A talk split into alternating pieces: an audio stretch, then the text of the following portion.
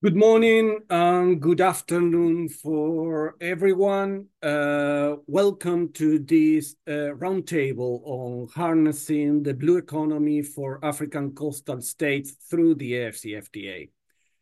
Uh, I'm very happy to see many participants here today, and others will be joining on the process. Uh, just to remind you that there is simultaneous uh, uh, interpretation to French, so if you want to hear this, to listen to this in French, please select the appropriate channel. My name is Dr. Max Méndez-Parra. I am Principal Research Fellow at ODI, and I am the technical lead for the Supported Investment and Trade in Africa program, Uh, and I will be your moderator uh, uh, today. Just a bit of background of our SITA program, Supported Investment and Trade in Africa. This is a program that is funded by the U.K. government, the FCDO, to support trade and investment and development in the continent. In particular, the program is designed to Uh, uh, support the negotiations and the implementation of the AfCFTA. We work in partnership with the AfCFTA Secretariat and member states to support the AfCFTA negotiation, country-level implementation, and undertake relevant policy analysis and targeted policy engagement. Uh, as we know, the blue economy, encompassing uh, uh, uh, fisheries, aquaculture, tourism, maritime services, and other economic activities, offers incredible potential for African coastal communities, as well as for the continent as a whole, I would say. This is not just an issue of the of the coastal states. Of course, I mean, the relevance for the coastal states is evident. It contributes significantly to the income and employment generation, but it faces the challenges associated with climate change and unsustainable practices. The AfCFTA uh, presents a unique opportunity to unlock the uh, uh, full potential of the blue economy by fostering regional trade and cooperation between its members. However, navigating through this path requires collaboration, cooperation, open dialogue, and collective commitment to sustainability. This is the spirit of the Moroni Declaration of June 2023, uh, a continental cooperation to maximize the benefits of the blue economy for the continent, securing the sustainability of the resources and the communities that depend on them. Today, we'll be exploring how the AfCFTA can unlock the full potential of the blue economy while ensuring sustainable and inclusive development. The AfCFTA doesn't have a dedicated protocol, uh, but there are multiple provisions scattered through these protocols that are of extremely relevant for the blue economy.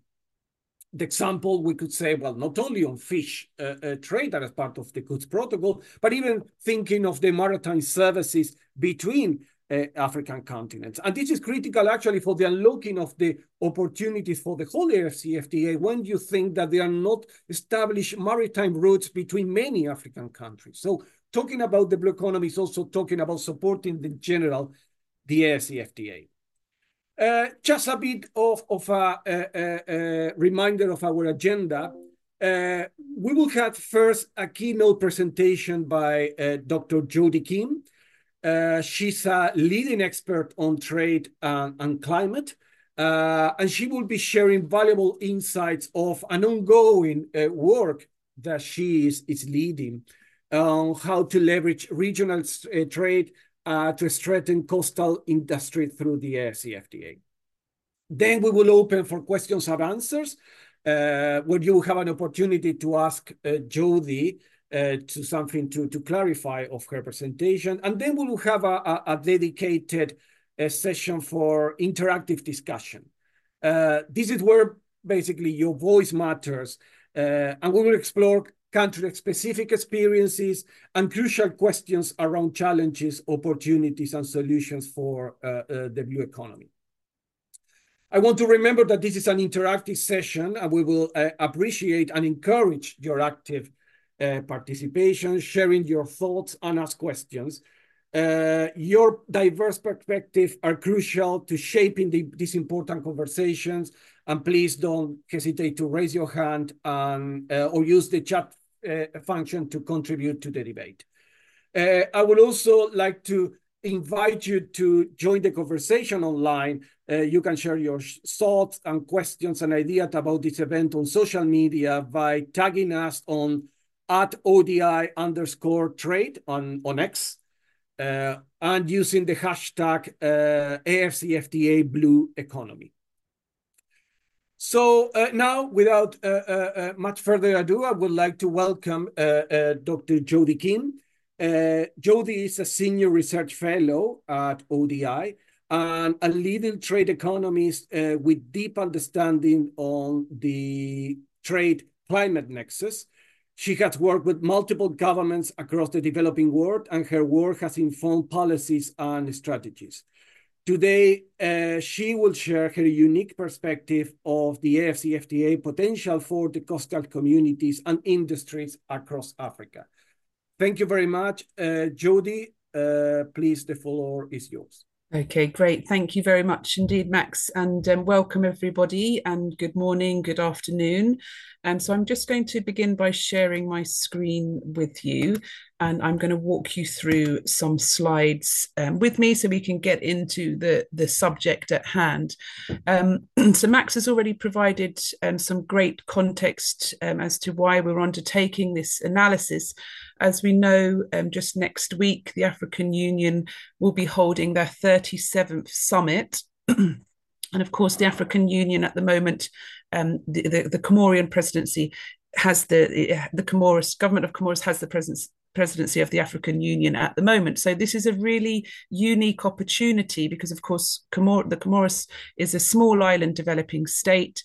Um, it's also a least developed country. It's about to accede to the WTO. That's likely to be one of the key outcomes um, at the WTO uh, ministerial conference, also in a couple of weeks. So the presidency really provides an important opportunity to shine a light on the issues that are really pertinent to small island states and to coastal states in Africa, which of course comprise kind of in total like over 70% of African states. There are 38 coastal states and and many parts of, of uh, the coasts around Africa comprise some of the most important um, shipping routes in, in the world. Of course, we all know that there have been recent incidences um, that all that can kind of come to mind um, regarding piracy and so on.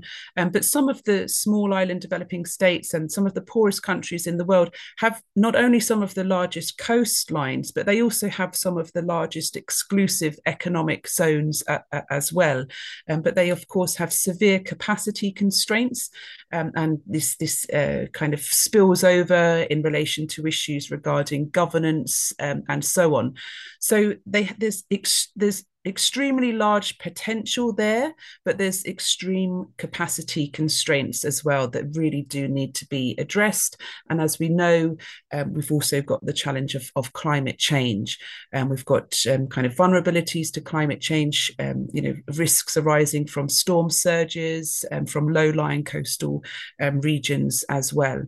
So this is the subject at hand. So we're interested in what is the blue economy, what does it comprise, and then how can African states leverage the the, the opportunities from the continental, the African um, continental free trade area in order to to maximize the economic benefits, the social and environmental. And I think it's very important when we talk about the blue economy that we are the, the, the kind of more recognized definition is trying to move away from a kind of extractive approach towards an approach which is kind of more regenerative and and more sustainable. So i'm going to kind of begin by unpacking what do we mean by the blue economy and i'm going to refer to some of the the strategies that are in place um, already for kind of set at the African Union level, but then also set by um, individual states. And then I'm going to zoom in and and uh, look at the relevant protocols of the AFCFTA um, as well. And then I'll wrap up with with some discussion points. So let me move on to define the blue economy. What does it comprise? Um, its value and and and so on. So there are different estimates of the blue economy, its total um, value, but there was a very important study that was undertaken back in 2018 um, by the African Union, which estimated that it generates up to around 300 billion in economic US dollars, 300 billion US dollars in economic activities for the continent, and more than 50,000 jobs. And these numbers are just expected to, to kind of increase. There were five areas that that study zoomed in on in particular.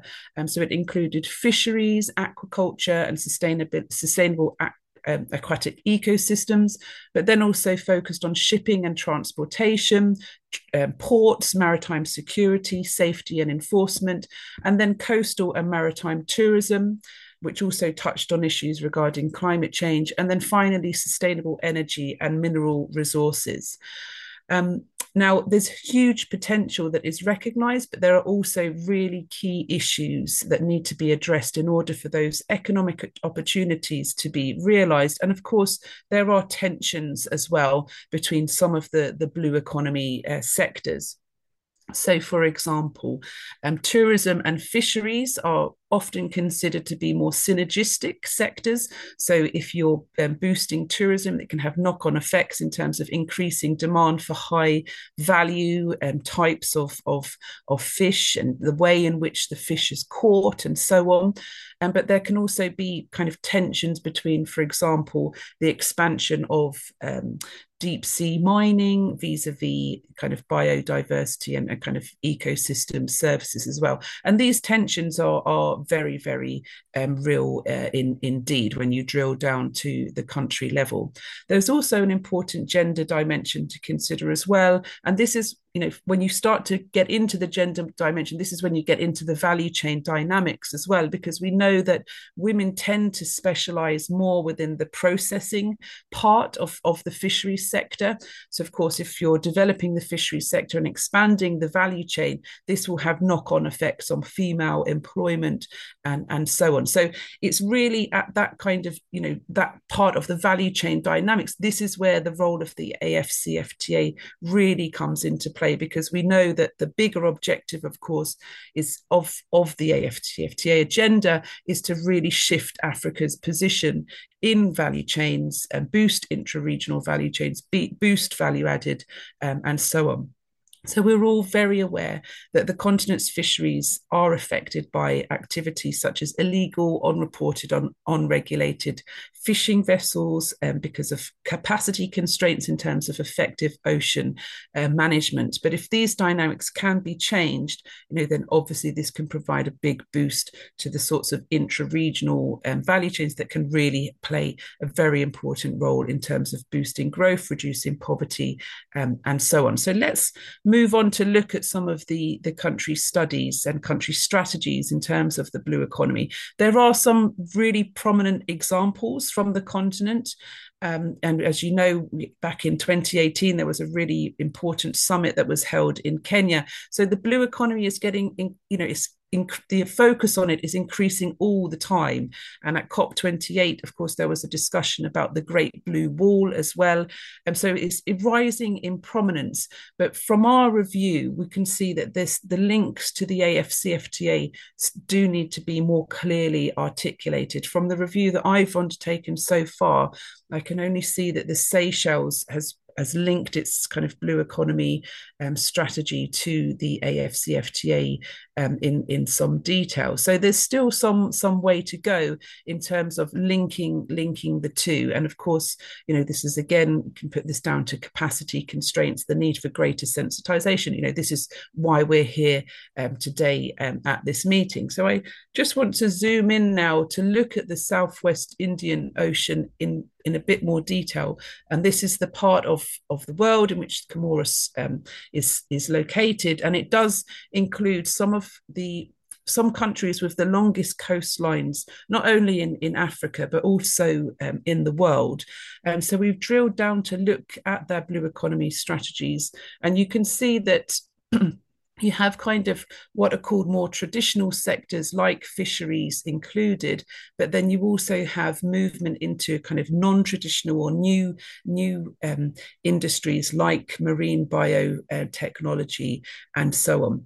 As i say when we've reviewed these these strategies we can't see very strong links at the moment in terms of the relationship to trade policy more broadly, I would say, and then in particular, the kind of role that the AFCFTA could play. And this is in a much more kind of strategic sense in terms of um, boosting intra African um, value chains and boosting kind of um, African value added and so on. And as we know, um, within the AFCFTA, kind of processed fisheries has been a little bit of a, a sticking point there in terms of rules of origin, and, and the Seychelles in particular has been um, pretty vocal on that front. So, in terms of how the AFCFTA can help, you know, obviously there is already the existing protocol in relation to trade trading goods, and we've also got kind of um, dispute settlement, um, sanitary um, and phytosanitary standards, and so on. Issues around non-tariff barriers, you know, that's already inc- these are already included there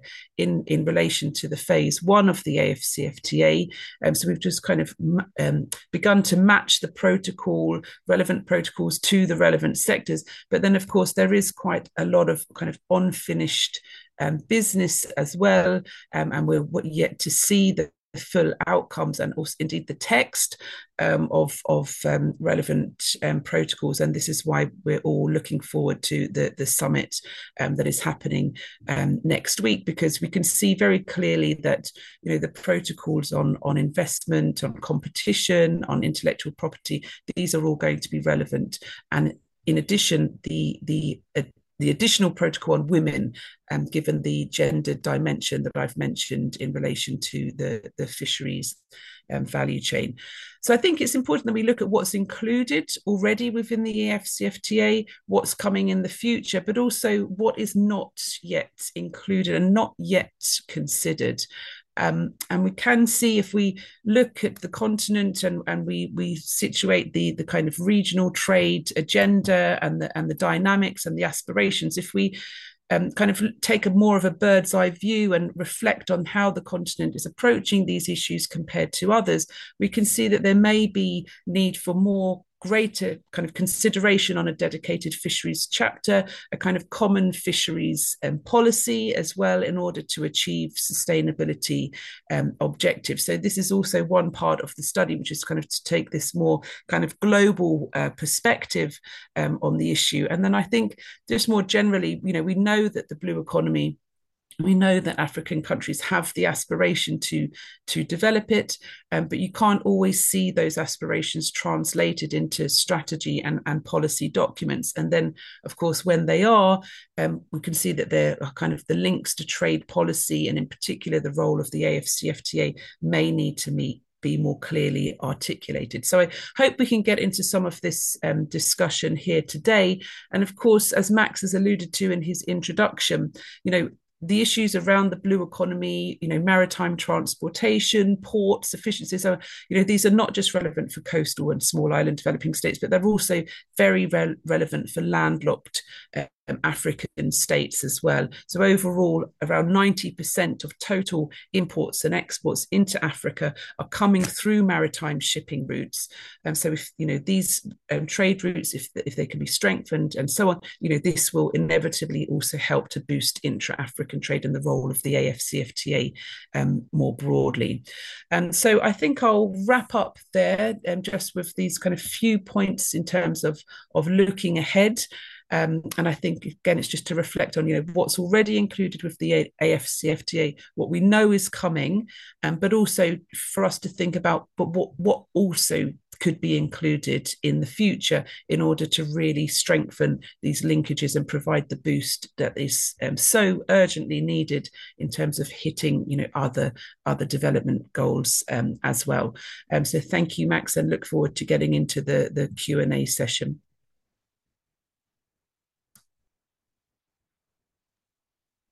Thank you, uh, uh, Jody, uh, for your uh, uh, initial discussion. Uh, I think that you have basically set up a very interesting and, and, and, and, powerful setting for, for the discussion. Clearly, I take from, from your presentation, I think what is uh, uh, critical is, well, the importance of the blue economy for Africa. And I get these numbers, I mean, 300 billion dollars and 49 or 50 million jobs generated. I think that this is very uh, important to consider the need of uh, job generation that uh, uh Africa will need uh, in the future that is estimated at something around 20 million jobs a year. So this would definitely not, not, not, constitute the whole uh, answer to it, but definitely would contribute to, to this. So I think that this is something to, to bear in mind and the uh, uh, importance of uh, how basically of, of the link of the implementation of the AFCFTA and the blue economy. And you have mentioned some of the uh, uh, advances that some of the countries have made, like Seychelles, etc., on, on, on this regard. I think that that's very important to have. I think that it's also very interesting that, well, you, you first uh, uh, highlighted the uh, what is included in the in the protocol, basically highlighting what is included in the in in the goods protocol, also in the services protocol on phase one, also what is uh, uh, also included in the other protocols like investment protocol and the uh, women and youth in trade protocol that is the discussion, given the importance of of, of women in in in in, in this in the blue economy. But I think that what is very important to highlight is that you also uh, took some time actually to talk about what is not included in uh, uh, the different protocols of the AFCFTA. And, and, and, and you mentioned a couple of, of, of, of points. I mean, definitely the point I, I raised earlier, and you pick it up, I mean, association with uh, uh, the development of maritime routes uh, between African countries, I think that if you want to send a container to from Ghana to Kenya, for example, it's very likely that it's going to go first to Singapore or to Europe rather than go straight to, to Kenya or even, I mean, passing through any other African port. Uh, and this is because there are not regular maritime routes uh, uh, uh, between many African countries. So this is something to to to take into consideration. But then the point about the the well the lack of a, a, a common policy on, on fisheries in in in in Africa. I think that this is a, a, a also a, complicated uh, point uh, basically, we, we need to bear in mind that uh, uh, fishes don't recognize uh, borders. So clearly, the, the reason why probably you need to have a common uh, policy for fisheries because basically this is a, a, a shared resource. I mean, you cannot claim this is our my fish because the fish will eventually swim actually potentially to to other places. So this is, is, is potentially the relevance to this. So I think that this is, is quite important. So let, let's see whether we can go uh, a bit deeper into the discussion. you mentioned specifically the point about the uh, what uh, the rules of origin in, issue that Seychelles uh, raised. Can you maybe briefly sort of, for, those that maybe are not entirely on, that point, maybe summarize basically what, is the, point that Seychelles is raising in, in relation to it?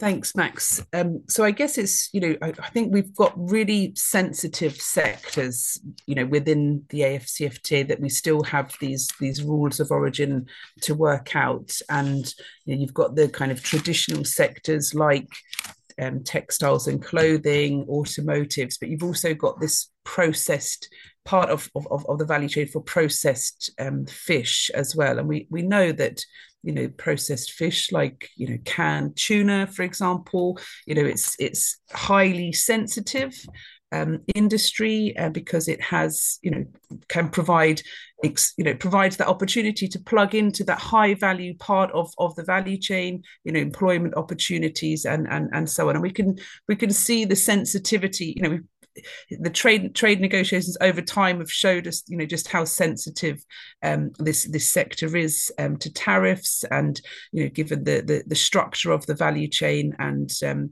the kind of role of of different um, large uh, multinationals in in in the processing um, part of the value chain. So it was a, it was an issue um, for for the Seychelles initially. I think you know it had was obviously you know agreed to the the AFCFTA, but it's taken a while um, for it to get ratified. Um, I believe that the you know it's it's still kind of an, an issue, but it's now couched within the terms of you know this is a sensitive issue but we've also got these other sensitive sectors within the AFCFTA that we also need to carefully consider you know the the rules of origin given you know the structure of these types of of value chains um, you know, and you've got you know the, the, those kind of big sectors that I, have I've mentioned in those intro- in the introduction, and I think it's just to reiterate that you know it's all you know we need to really be thinking about you know the types of value chain um, dynamics, and you know and and um, the kind of the role of um, foreign firms vis-a-vis domestic African firms, you know, within that that processing kind of node um, of of the value chain. Thank you uh, very much for your uh, answer and also for the uh, presentation in general. So I would like now to to basically invite the the people in the in the in the virtual floor actually to make your contributions, your whether you have any questions or or or uh, or any comment that you would like to to raise, please uh, uh, introduce yourself. I mean, also with with your affiliation. I think that probably we we can start basically starting the discussion. Actually, what are the first things that come from from from Jody presentation? Uh, and, and maybe we can think specifically on what are the uh, opportunities that the uh, the blue economy and bring to the AFCFTA. We can put it in that way, but also thinking more of how the AFCFTA can benefit uh, particularly the coastal economies, but also thinking basically beyond intra intracontinent, actually, to think basically how is that even the coastal economy can benefit uh, uh, uh, the rest of the continent. And I think that we can think this in terms of uh, uh potentially uh, tailoring the AFCFTA for uh, the coastal needs, whether I think in terms of negotiation of further negotiations or potentially on implementation, there are the needs actually to make special adjustments on the implementation for the considering the coastal communities. Uh, what are the, the challenges for a, a sustainable uh, blue economy development? And how is that the AFCFTA could potentially address them, whether there are some policy changes and, and actions that may need to be put uh, uh, alongside the uh, uh, AFCFTA, the implementation to actually to boost the, the effects of the AFCFTA in the blue economy. Um, um, potentially, what are the specific the collaborations that we need to consider uh, uh, with particular stakeholders to achieve sustainable development? Potentially, also think maybe it's, it's open to, to discussion whether this is also calling for having a, a, dedicated protocol on, on blue economy in the AFCFTA. I think there are definitely discussion at the African Union, but basically one thing that we might need to consider is whether the AFCFTA may need to have a protocol on blue economy dealing with the basically issues such as fisheries and a common fisheries policies. So these are the potentially the things that I am uh, throwing to uh, uh, uh, to basically for for the discussion. So uh, please, if you have uh, uh any comment, uh, any question, uh, if you want to raise your hand, uh, raise it, please. Uh, this is the moment. I think we have a hand raised there, um, Max, in the audience. I think I can see. Do, do you see a hand raised? Yes, David Willimer. Ah, Sorry, yes. Two hands. Uh, please, David, if you want to, to, to, to start basically with your first question and comment, uh, please introduce yourself and your affiliation, please.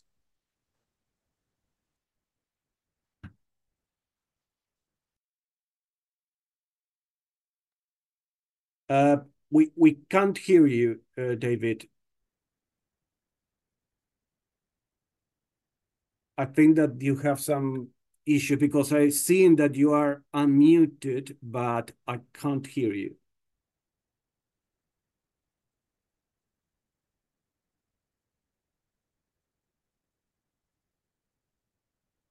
Okay, maybe uh, we can go to the, the, the next, maybe if you sort out later the, the issue, we can go.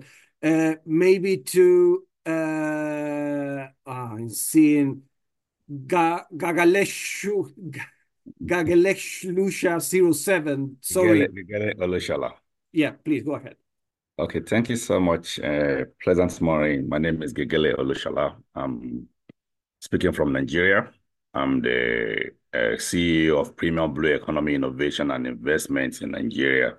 And my questions that I put on in the chat is I'm actually looking at it from system dynamic approach that all nations in Africa needs to look at. First, realize that we have to work on zero waste if you want to achieve sustainable blue economy, as been defined by the creator of the blue economy with his book, uh, Professor Gunter Pauli right? I, I work closely with Gunter Pauli, right, in in in, in Nigeria, right? So, uh, as you realize, you are aware that we have a dedicated ministry of marine and blue economy in Nigeria right now, and my area we're actually looking at when I mentioned about the system dynamic for us to achieve the targeted of the employments when we're looking at 20 millions, it's not just going to come easily with our with with what we have if the ocean is not sustainable. So what are the way? What are the things we need to put in place? What are the policy for us to see in terms of innovation of blue innovations that needs to come from the land, which we realize that the green economy is not actually sustainable for us to achieve the blue economy, but we still need to work with the blue economy. We still need to work with the green economy in terms of the waste that ends in the landfill. How do we turn it into opportunity that affects the ecosystem of the oceans. We know that the aquatic life in the oceans are worried with the rate of plastics. How do we turn plastics into opportunity, not just by recycling, but by creating multiple other benefits, values from wastes, not just only one product that will look at it from the circular economy.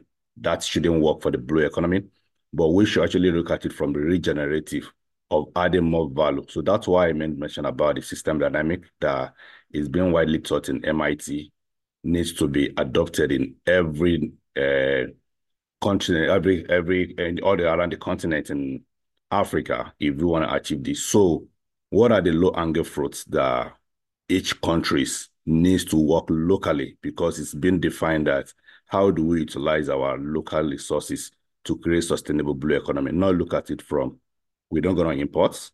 For example, what we are doing with Professor Gunther right now in Nigeria, it's how to build a, a green shipping in partnership with uh, a company in, Taiwan, Nova Novtel. So what Novtel is actually doing is they've they've tested around as the second uh, decarbonized vessel uh, ship that move around the world. is called MS Porrima. That's move around the world. is using hydrogen and airborne technology from SkySails in Germany to power it, we realize our only solar panel on the uh, ferry, it's not going to be sustainable, but we need to look at it for what do you have in different community, which we are know every continent in Africa is, every country in the Africa is blessed with uh, good water, but how can we use the water to create hydrogen and train people on how to build fuel cell technology with uh, electrolysis. And we can generate abundance of wind from the altitude, not from the wind turbine. So this is kind of the angle we actually looking at that how many jobs can be created in this with what we have locally, not just to focus on solar panel on the oceans. Then another angle we're actually looking at is how do we turn the water essence that affects the uh, navigation of the ships into opportunity by using to create biodiesel, by using to create mushrooms that can create more jobs. That angle as well is looking is well thought of. Then the biotechnology angle that we're actually looking at is the microalgae. How do we turn the microalgae? We know that uh, India is for India and Brazil are much focusing on a lot of sustainability solution on the microalgae for jet fuel technology and malnutrition. So that angle, how do we use of what we have locally in different countries that we see opportunity? It's not just only about the oceans. What about the landlocked uh, countries in Africa that want to work, benefit that? There should be what we need to carry that along that they have a uh, comparative advantage for that can lead into blue economy. So let me give you a final example of what I'm actually looking at. Yeah, please. I will ask you whether you have a question or, or if you can finalize. So I'll... yes, it, it, it's it's a question. So so thank you so much. So so the question is, how do we turn wastes or into opportunities in the blue economy? Thank you. Thank you very much. Uh, maybe I will collect another uh, participation from uh, Papagora, please. I think I see you that you are also, your hand is up. Thank you. Thank you very much. Hope that you hear me very well. I would like to thank ODI and uh, also Jody for uh, her presentation. And uh, I'm really happy to participate in this workshop uh, on uh, uh, harnessing the blue economy because these topics is in line on our work in the fisheries sectors and trade for more than 20 years. When we are looking to see how really the trade policies or related trade policy could really impact positively the sustainable management of fisheries resource uh, at this time, I was based in uh, West Africa, but now I'm the senior fisheries and aquaculture officer at FAO, head coordinating here FAO Somalia, coordinating here the fisheries sectors. And uh, what is really uh, missing in your uh, uh, presentation is when I consider these countries, Somalia, which is now the longest coastline in uh, mainland Africa. Approximately, we have more than uh, 3,300 uh, kilometers. And uh, the economic exclusive zone is one of the biggest. Eh? Uh, just to highlight the potential we have here in blue economies, uh, very huge and uh, still untapped. Eh? But uh, the government is really aware about this potential. That's why we have some positive change. Eh? We've uh, now at the federal level, we have the Ministry of Fisheries and Blue Economy. We already have also at national level, uh, national blue economy strategies. And, uh, but as I said, the potentials we have on blue economy remain untapped. Eh? The production is still low less than 100,000 ton, and we have a potential in this Indian Ocean, but also in the Red Sea, because uh, Somalia is situated uh, uh, on these uh, two parts, the, the, the Indian Ocean, but also the, the Red Sea on the north. We have a potential of production in terms of fish more than 500,000 tons. And, uh, but the contribution of the fisheries and on the blue economy and on the GDP or the national economy remain low because we are facing some challenge, of course, the security challenge, but also lack of capacities and uh, many lacks in terms of infrastructures and, uh, and other fragility challenge, exacerbating also the environmental and climate uh, shock here in Somalia. That's why here at the FAO Somalia, we have uh, uh, uh, blue economy initiative, blue transformation initiative, I can say. And FAO Somalia is uh, really trying to, to have a leading role for the blue transformation here in Somalia. Uh, the context of Somalia is favorable now for investment policies and uh, strategical advantages with the geographical location and uh, the potential we have in uh, the fishery sectors and all other related sectors in uh, in uh, in, uh, in, related to, to blue economy. So at FAO Somalia, this blue transformation initiative emerged as a holistic and strategy that integrate marine and inland fisheries because uh, inland fishery because we have uh, two permanent river with uh, 10,000 kilometers squares of permanent waters. And uh, the potential we have also uh, for aquaculture. And uh, is integrating also the sustainable management the value chain and the infrastructure development. That's why FAO Somalia also aims to play a leading role in a dynamic and robust blue transformation position positioning Somalia as a regional leader in sustainable uh, fisheries management and aquatic system.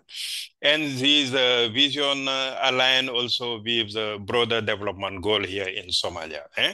And that's why we are working, implementing many programs aiming to upgrade the value chain, to bring more positive change in the policies and government gov uh, governance reform and implementing also this national blue economy strategy besides the government at the federal level, but also as a federal member state. Just to agree that these policies, particularly the trade policies, access of market could really be helpful if we want successfully uh, achieve sustainable management of fisheries resources we have to link access of market and access of resources if we want really the potential on blue economy to be really internalized and also to be helpful for the economic de development, the social development of the country, but also to bring more sustainability on the way we are producing. And uh, that's why also FAO is working with the neighboring countries to enable the private sectors to have access of this uh, regional market, which is the first target of the national private sector we have here, considering that the, the production we have for now is not even enough for supplying the national market, but in terms of uh, adding revenue and value, the opportunity for uh, investing in these sectors are really huge. And uh, Somalia government is now open to welcome particularly regional uh, investors from uh, the neighboring country to take this opportunity for helping really to to take advantage of this uh, geographical position, but the potential we have, but also to help really for the development of this country. Let me stop on this, but uh, just to say our interest to participate in this, we have some ongoing studies on this area of blue economy and uh, some ongoing uh, projects that are implemented now. But I think that later we can have the opportunity to come back on details on what is going uh, in, in this country. Thank you. Over to you. Uh, thank you very much for, for your uh, contribution. Uh, I would like now to give also the floor to David Williman. I think that he tried to join earlier. So please, David, go ahead. Thank you, Max. Um, I hope I'm audible now. Uh, my name is David Willima from the Institute for Security Studies. We are a Pan African think tank based in Pretoria, but with regional offices across the continent. And I work on maritime security and ocean governance and blue economy issues. Um, thank you, Jody, for the presentation. Two quick questions from me is um, most of the the state of play currently across the continent, if you look at the blue economy in quotation marks um, projects that are happening, they're more so geared towards an ocean economy that is more focused on development than it is on the um, environmental protection side. Um, I think the island states are could be leading in in that regard in harmonizing both.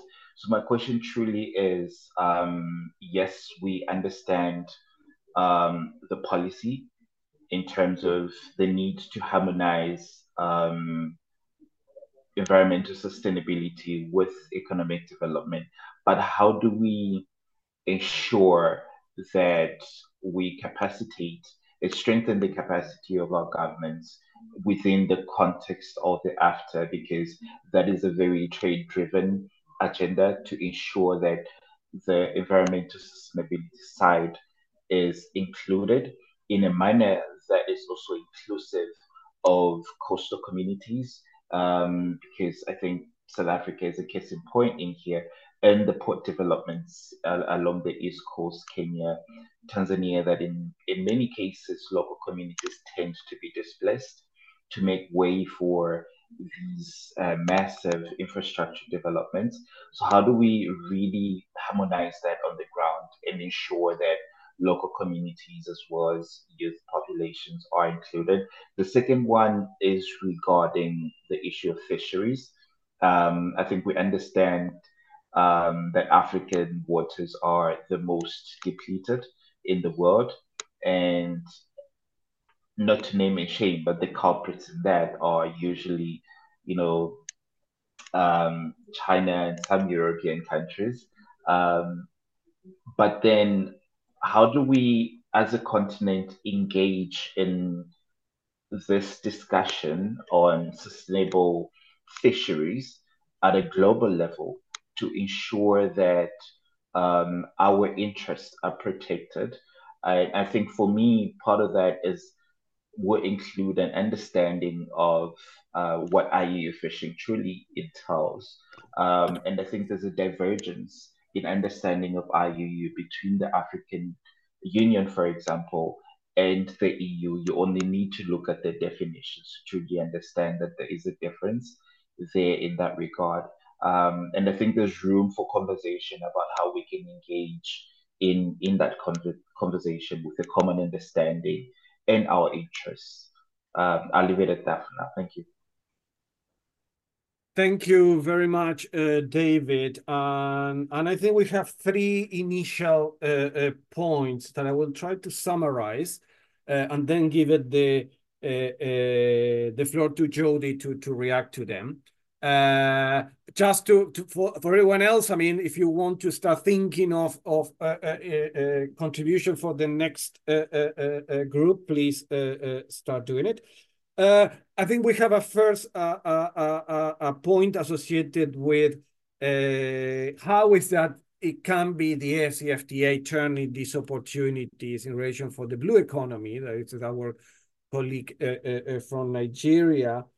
Uh, then we uh, uh, also hear about the opportunities and also the challenges that that Somalia is is is facing in terms of development is is fisheries, uh, uh, given the the, the huge uh, coastal the, the shore and also all the, the, the its water it has.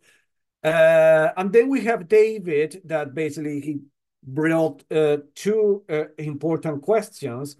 The first is, is basically the sort of debate between trade and sustainability that he perceives that the AFCFTA is more focused on, on the first aspect, but how is that you can bring together this uh, the sustainable uh, uh, part of, of or angle of that, and then the point of of uh, uh, fisheries that is how is that can this discussion on fisheries engage at the global level that I think that provides a very nice uh, link to also the discussions that will be uh, at the end of February in Abu Dhabi in MC uh, 13. So I think that also these are uh, an element that we, we didn't mention up to this moment, but I think that clearly while we are discussing this, in two weeks' time, there's going to be a discussion more on the trade side on fisheries in in in Abu Dhabi. So so Jody, please, uh, if you want to react to to to this. Thank you very much indeed. Thank you for all of the the questions and and the comments. Really really helpful and and very thought provoking um, as well. So just to pick up on the the the first question about which was more kind of related to the circular economy. Um, and I think it's a very important point, you know, thinking about how the how the the kind of blue economy interacts with, you know, kind of more land-based um, activities. And so I think really getting into the the circular economy aspects there is is um, is pretty critical. Um, and you know, having very um, you know good policies in place, but also it's, it's coming down to you know specific um, tariff lines as well. You know for for different um, types of waste. I understand that there are um, discussions on these points at the moment um, within the different groups um, at, at the WTO, um, but obviously only a handful of African countries are, are members of the, the trade and environmental sustainability structured um, discussions. So there are big questions about how those discussions then translate into action um, at the AFCFTA within the, the context of the AFCFTA. So I would say you know, if there were to be a, a dedicated blue economy protocol, um, then these sorts of issues should be, you know, very much um, kind of brought in, brought in there, um, and and and and explored um, further um, within that context. But I think it's a very important point there about that interaction, and um, which is critical. And then thank you um, very much um, also um, Papa for for joining us. Another comment there about you know not forgetting the the role of the private sector and ensuring that the private sector is on board, you know, sensitized, and aware of of the opportunities, but also you know about the the need to ensure sustainability and and And I think that kind of leads us on to the third the, the kind of third points there that were raised um, by by David, because of course there are risks. You know, if you know the AFCFTA is is um, boosting intra-African trade, and you know this increases. it could it could exasperate it, it, in some ways it could begin to exacerbate um, exacerbate existing um, tensions. Um, and you gave some examples there um, with regards to coastal development and, and communities. I mean, I guess you know, as always, this will come back to the broader points around around governance. Um, perhaps there could be, you know, you know, thinking about how the blue economy framework could be operationalized in the future. You know i guess that there would need to be you know you just would need to be very carefully designed and and, and monitored.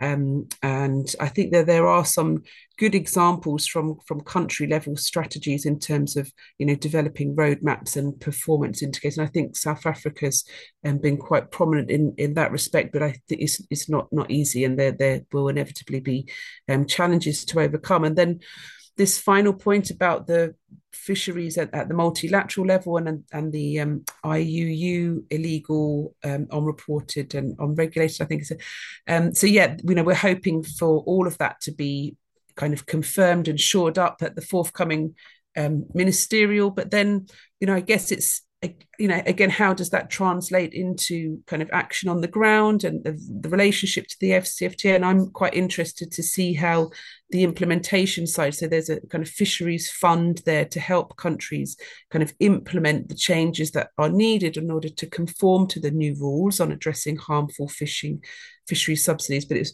be interesting to see how that type of support you know how will that be operationalized um, in country you know and there may be some some link there to kind of national structures that are implementing the AFCFTA um, and so on. So I think that that will be very um, important to to look out for um, in in the future as well. Um, but thank you very much um, indeed for the comments so far. Thank you very much, Jody. Uh, I don't know if I have any other questions or comment uh, uh, from the audience? I mean, uh, I just seen that there's someone from the uh, Ministry uh, of Environmental Sustainable Development of Madagascar has just joined. Uh, and said, I mean, if if you want to comment or participate, please raise your hand. I don't know if you have any other comment or question to make on this specific point. I mean, we have been hearing about uh, uh, of the trade and the, the sustainability uh, uh dilemma, uh, uh, if we can put it on, on that way, um, and what is that could be done to address the, the, the issues. But also, I mean, on the opportunities, and, and, and Jody mentioned about some potential support on the implementation of with the fisheries fund that could be considered on that. So I, I, I have two hands uh, up. Uh, I'm gonna go to it, uh, Jerry Mofolasayo uh, first. So please, uh, uh, the floor is yours.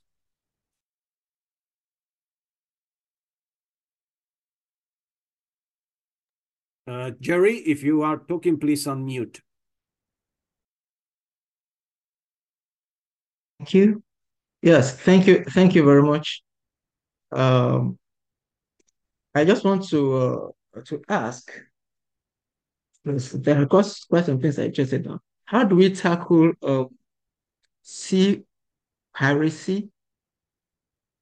And um, I also want to ask, according to um, according to International Union of uh, Union for Conservation Conservation of Nature, they already have red lists on, on some endangered species that are going into extinction.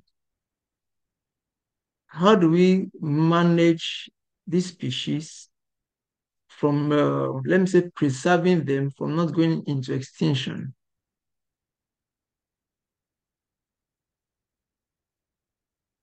Thank you.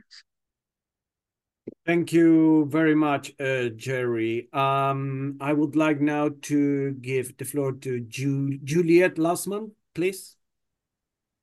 Thank you very much, uh, Max, Max, Max and uh, Jody for the presentation. My name is Juliet Lassman. I'm a policy analyst at the Organization for Economic Cooperation and Development, the OECD, and we've been working uh, now on the blue economy for several years, uh, focusing on the issue of local authorities and of water security. I just wanted to make a point, it's more of a, a general point there and for consideration than a question. Uh, when we're talking about uh, the importance of balancing sustainability and trade, actually local authorities can play a very important role they uh, have the competencies uh, in uh, tools like land use planning, waste management. You know, we were talking about the circular economy, uh, water and sanitation, all of which really have an impact on the blue economy because they affect water security. They also have uh, a lot of competencies in uh, subnational investments, and they can affect this issue of the impact on local communities, as was mentioned by previous speakers. So we see that local authorities have a great potential for balancing these uh, sustainability and trade dimensions. Uh, this is why, uh, amongst others, we've set up this program on cities and regions for a blue economy. And going back to the point on capacity that Jody made earlier, which is a, a really key pinch point, I think across the world, but especially uh, also in Africa, uh, relating to this point, um, uh, we recognize that local authorities, uh, especially in continents like Africa, where there's a lot of uh, decent, uh, there's not as much decentralization than what we see in OECD countries. We see that uh, uh, local authorities sometimes are, are left to deal with these issues on their own. And this is why we've set up a program on the blue economy in cities and regions to support cities and regions in developing resilient, inclusive, sustainable, and circular economies. Uh, if you're interested in more information, I will leave the web link and my contact details in the chat. Thank you. Thank you very much, Juliet. Uh, I have a question that have come in. I'm gonna read it. I I, I don't have who who uh, uh, uh brought this question, but basically says, uh, well, good morning. Thank you for a great presentation and for an inter interesting discussion. Uh, African port infrastructure lags behind the rest of the world, which may present one of the main obstacles when it comes to taking advantage of the AFCFTA.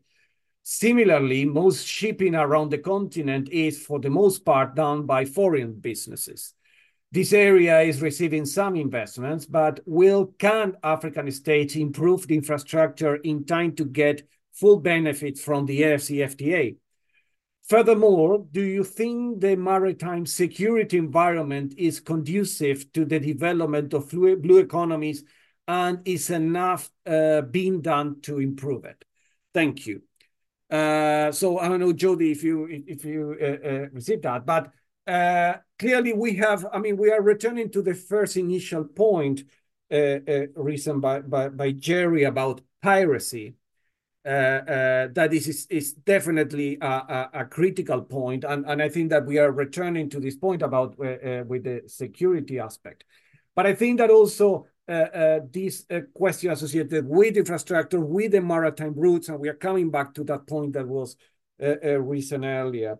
Uh, also, uh, Jerry mentioned about uh, endangered species and how is that they could be managed. I think that probably we could say talk about in terms of how is that basically the AFCFTA or eventually what is that could be done actually to prevent while, while at the same time potentially uh, benefiting from them preventing the the, the depletion uh, uh, have a good management on them and then and then uh, Juliet uh, also uh, raised the point about of the uh, let's call it the circularity between a trade and sustainability. So clearly, this is something that fits each other. So it's not that linear. So basically, probably the the the the the, the debate is not more a debate, but actually more of a dialogue, and eventually how to start that that uh, circle.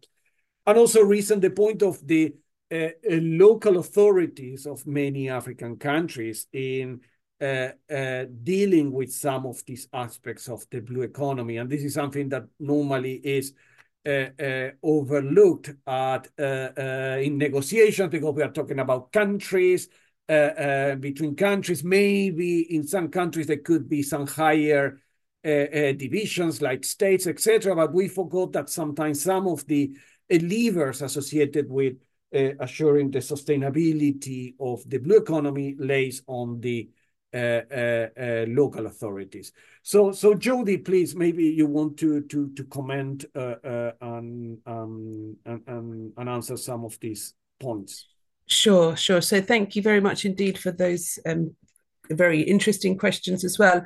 I mean, I think the the big question around piracy. I mean, it is a very um, tricky um, subject. I think there are just different drivers um, as well. Um, you know, you can think of different examples from different countries in Africa where this has been an issue, and the kind of different drivers um, there of of the threat. And I think it, you know, you just you know a lot will, will depend on political will but also just uh, trying to address those those different drivers um, and, and the underlying reasons, which can obviously be quite difficult to untangle at times, but nonetheless they they tend to be tend to be there. But with regards to the um, trade in illegal um, and kind of at risk species, there are conventions there. So CITES is a is an international um, convention um, that that does try to address those sorts of issues, and UNCTAD and others are, are quite um, involved in in trying to encourage countries to to sign up to that um, convention. Um, and then, of course, yet yeah, all of the issues around local governance, um, you know, the kind of local level authorities when it comes to the circular economy, completely, I, I would completely uh, uh, agree with with that um, point as well. Which means that I think when we're getting into our our analysis, you know, I think we will have to include, you know, some kind of comparative case studies as well in order to kind of draw out and and highlight um, those points.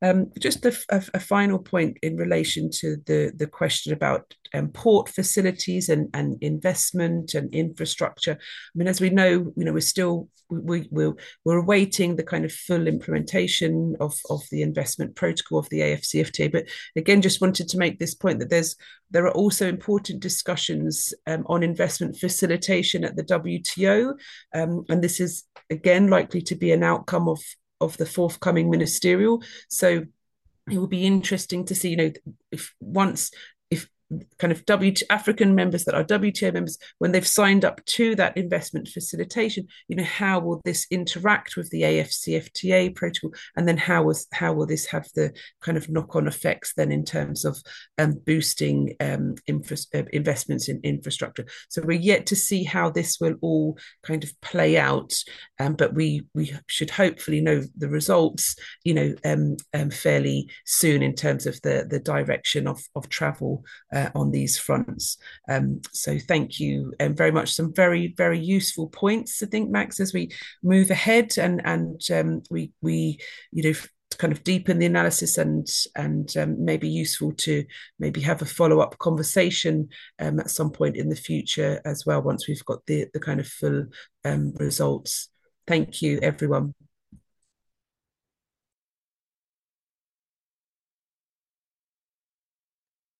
Thank you, uh, Jody. And, and yes, I mean, a, a, very interesting discussion. Also, I mean, the, the point, I mean, we, we are constantly coming, uh, uh, going and coming back from the, the, the multilateral discussions. So clearly, this is where, where we are seeing that this is not something that you can confine to a single discussion. There are other uh, uh, uh elements that need to be considered that are relevant and are being discussed in parallel. So that is the importance of having separate, but also a coordinating uh, uh, uh, effort to to to to to to discuss this, and and also on the on the port infrastructure and the maritime routes that is coming all the time is clearly well the, the AFCFTA will provide some instruments, but this is where there are multiple policies, complementary policies that need to be placed, and that are potentially more associated with uh, uh, with with domestic policies, uh, uh, etc., to, to take advantage of the AFCFTA.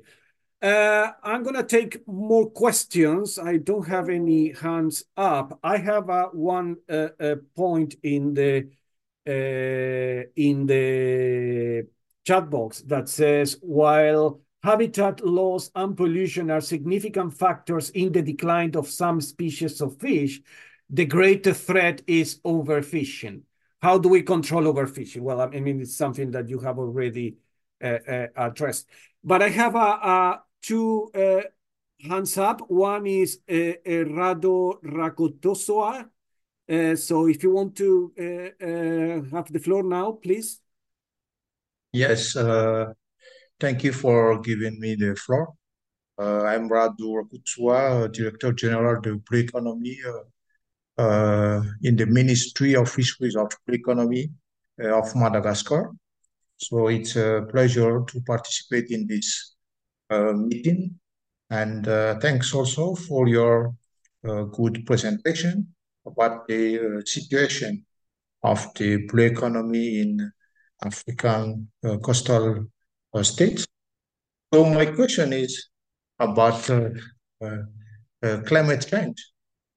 Uh, how do you think about uh, what is our strategy, what uh, this serious impact of climate change?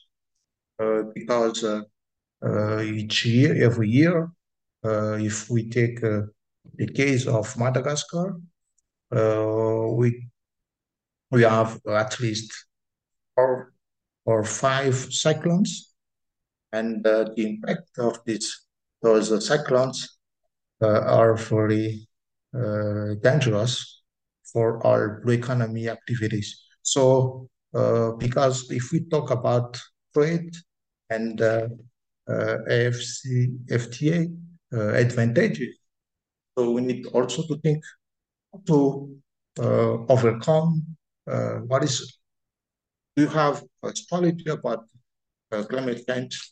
That's my question. Thank you. Thank you uh, very much uh, uh, for your question. The next person I have online is Dirk Willem te Velde. So please. Yeah, good morning. Um, thank you, Max. And I'm listening to the excellent points and discussions. Um, so I suppose we're looking at the links between the blue economy and AFCFTA, and as Jody has been outlining, um, that the blue economy strategies of uh, range economies do not necessarily um, look uh, uh, into much details on how the AFCFTA can boost their economy. I'm wondering also the other way around, because we've now um, had a range of AFCFTA implementation strategies um, being drafted with the help of of various programs and so on. And I'm wondering to what extent the blue economy is mentioned um, in these ACTA implementation strategies, and what more can be done to bring both uh, sides together? So perhaps uh, your analysis might uh, be useful to lead to some frameworks that can link AFCFTA trade measures with the blue economy, but vice versa, which could perhaps also help uh, maybe iterations of the ACFTA implementation strategies to consider the blue economy uh, in, in, in some more, uh, more detail. So I'm wondering what you, what you think about that, Jody. Thank you. Thank you uh, very much, Dirk. Uh, I think that uh, uh, we'll go also to to Jody, and, and I think that to summarize, I think that we have a a, a, a question from the, the Ministry of of uh, uh, Environment. Uh, sorry, the name in, in Madagascar. I think that is is very relevant associated with with climate change, uh, and I think that given your uh, uh, good expertise on this, you will be very prepared to to address the question. And then Dirk actually mentioned about whether there is a space in the AFCFTA implementation strategies that all countries are developing, also establishing their national implementation committees of the AFCFTA. What is the space uh, for the blue economy there? Whether this potentially having the blue economy uh, uh, sort of uh, uh, streamlined in, in these strategies is something that might potentially uh, overcome the, the, the, lack of a, of a proper protocol on the on, on the blue economy on the AFCFTA, or or whether this is a different thing but still necessary to to have.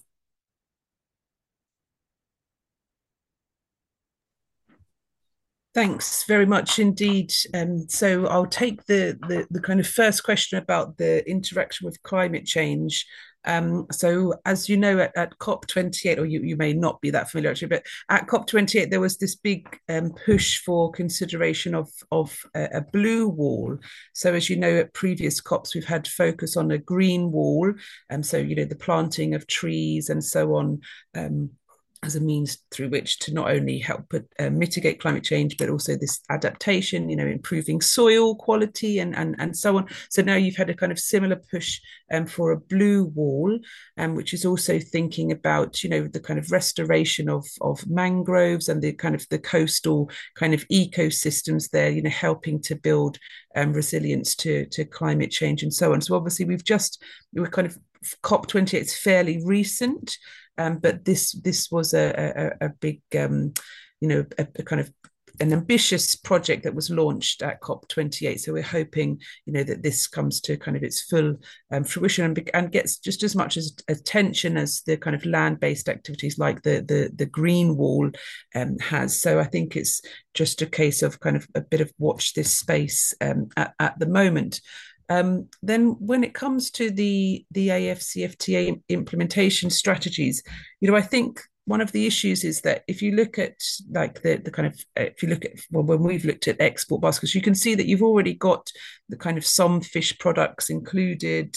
Um, within the basket of of goods um, for for the the southwest Indian Ocean states that I've I've mentioned to you. But this is a kind of real kind of traditional sector within the blue economy. Of course, the blue economy is, is, the definition is broader, so it would also include, you know, these issues around kind of offshore um, gas exploration investments. Um, it would also include kind of marine biotechnology, these kind of more kind of non-traditional sectors. So I guess it's you know at the at the national level, you know, this these issues can't be considered you know the, the trade policymakers need to get out of their kind of trade policy silo in order to consider the broader kind of blue economy and how um, you know what the strat- what what are the strategies um, that are being developed elsewhere on the blue economy and then how they can just uh, be translated into into the the kind of broader AFCFTA implementation strategy. I think there's maybe just you know if you look at the you, you tend to be fixated on the existing exports and imports and how they can grow, then you're kind of locked into that kind of singular value chain. Whereas, of course, the blue economy is, is the, the scope and the definition is, is broader than that.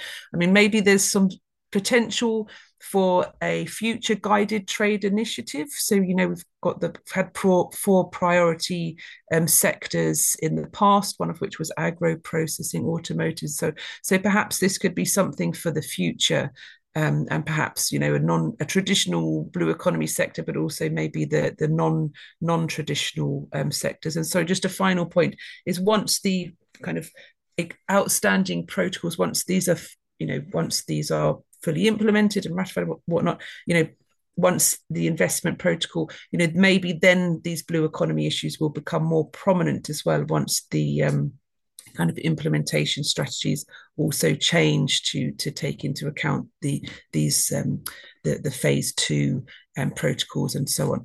Um, so they're my kind of initial reactions, but very um, thought provoking um, questions and, and comments. They're very helpful. Thank you.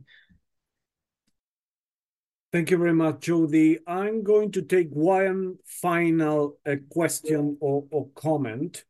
Uh, I, I have uh, uh one comment that is says aquaculture will reduce overfishing and we need to apply air bubble technology like dolphin to catch fishes rather than uh, net. Air bubble help to separate the, preg the pregnancy fishes and get them back into the ocean. So that's a, a very good co concrete technological development that is is is is uh, uh, available for that and probably creating the conditions to use that would be very important. Uh, uh i wonder whether i have another uh, comment. Uh, i hear someone that is i'm learning of the AFCFTA for the first time. Okay could you kindly give a brief background on how odi is related to it uh, right. I mean, the, the AFCFTA is a, a, free trade agreement among all African countries uh, uh, that was uh, uh, started uh, some time ago and, and is part of a critical instrument of the African Union Agenda 2063.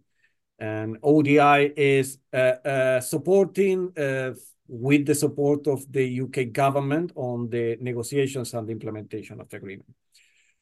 So uh, I have a final uh, comment, I mean, question. Are there key levers and stumbling blocks to accelerate decarbonization and adaptation within ocean-based value chains? If, if yes, how do we tackle them? Jody, can you answer that briefly? Again, I think it would just very much depend on the the the type of value chain because obviously we've got you know the blue economy the definition is quite broad and you've got these kind of traditional sectors but also the the non-traditional um, sectors as well. But certainly taking a value chain approach you know just in terms of the, the an analytical approach is is is helpful. Um, but as i say it's you know you, you can also maybe have a bit too of um, narrow of, of, of, a focus um, as well. So I think it's coming back to the earlier point about this need for, you know, this more kind of systems based uh, approach, which one of our first, um, um one of the first uh, uh, interventions emphasized. Um, so I, I, think it's just going to depend on, on different country contexts as as as well. Um, and sorry, Max, was there another another question as well? I yes, see... I mean that, that's the, the last one I'm gonna uh, take. I mean is uh, to protect mara, ma marine ecosystems and promote a sustainable blue economy, we must increase our response to illegal activities that are undermining the health of our oceans, fisheries, crime, marine marine pollution, and, and unauthorized dumping of waste, violation of marine protected areas. As we all move forwards with treaties, laws, and regulations, the law enforcement communities and courts are struggling, struggling to give those instruments legal teeth. In this regard, there is a real gap in terms of the role maritime law enforcement response in blue economy and ocean climate approaches. How can we mainstream the role and importance of MLE agencies in blue economy agendas and policies? Yeah. So this is i mean i guess it's just to say you know this is what countries are grappling with with now. So you know we've we've got the increased prominence of the blue economy issues and we're hoping to you know through the presidency of the comoros to raise these these issues um, further.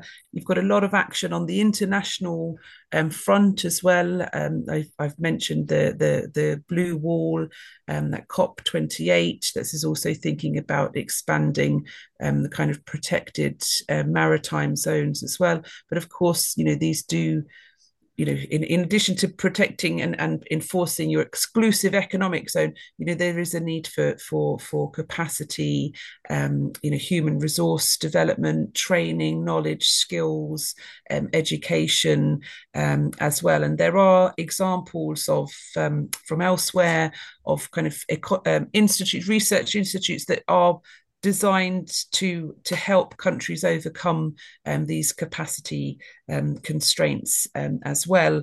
Um, so I think it would be um, helpful for for for African policymakers to to um, learn how other regions have also grappled with with some of these issues as well. So we were we were hoping to bring in some examples from the Pacific in our report, um, just to provide um, some some guidance on on these sorts of of questions. Thank you very much, uh, uh, Jody, and, and thank you all for, for your contributions. Uh, I mean, they have been very uh, interesting discussion.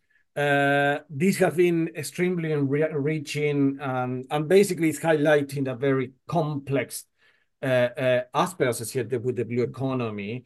And we have explored some opportunities, challenges, and, some potential solutions some within the, framework of the AFCFTA, but other clearly we, understand that it is not going to be enough uh, uh, with the AFCFTA to address many of these uh, uh, uh issues.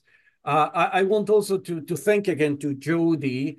Um, we are also looking forward for the see the, the final report that you are you are you are working uh, on it. And I imagine that some of the contributions that have been made in this uh, session will be very useful to, uh, for, for the report. I mean, and we have here many interesting uh, uh, discussions. I mean, we have been talking about specific technologies to address uh, uh, uh, the, the, the, sustainable aspect and, and, and, climate change. I mean, the, the challenges of specific countries on uh, uh, uh, on the the the with with the with the blue economy and, and the opportunities. also, the the, the different ways of addressing the the the the the, the, the relationship between trade and unsustainable uh, uh, uh, side of the of the blue economy, how to actually reconcile and basically to realize that actually there isn't much reconciliation to do. There's a lot of dialogue between the two, actually, that need to consider. Uh, we have also discussed a lot of aspects associated more with security. We heard about piracy and, and what needs to be done. And this is something quite critical uh, uh, uh, uh to, to, to consider maybe that could be uh, beyond the AFCFTA, but, but I think that is something to, to bear in mind as well. Also, on the climate change aspect, Jody highlighted some of the recent discussions in COP28, specifically on the blue uh, uh, economy. And now we came back to actually think, well, what is that could be done uh, uh on the uh, implementation side of the implementation strategy to address some of the aspects. And Jody has highlighted that some aspects could be addressed, specifically those that are more traditional issues on the blue economy, like fisheries, but there are many other new elements that need to be considered and maybe could not be able to uh, uh, address uh, properly in the implementation. So uh, I would like to thank you again for, for, for the discussion that we have today. We have a, a, a very uh, uh, rich in terms of diversity uh, uh, people in the panel. We have people from, from government, from international organizations, from academia, from the private sector. So quite a, a, a different perspective. Uh, um, and clearly, well, again, to, to thank you uh, very much. Again, if you want to follow us uh, on, on Twitter or X, that is now known, you can do it at, at ODI underscore uh, trade. Uh, or also you can join our uh, mailing list in uh, sita at odi.org.uk. Uh, for those that are asking, I mean, the, the report is being in, in is being uh, finalized. So uh, when it's ready, that is going to be soon. Uh, we are going to to share it with with all of you that were in this uh, uh, roundtable. But you can also join the the as, as I mentioned the mailing list the, the newsletter to follow other uh, activities of our program uh, online. Again, uh, thank you very much for your time and have a nice uh, rest of the day. Thank you. Thank you very much, Max, and thank you, everyone. Bye bye.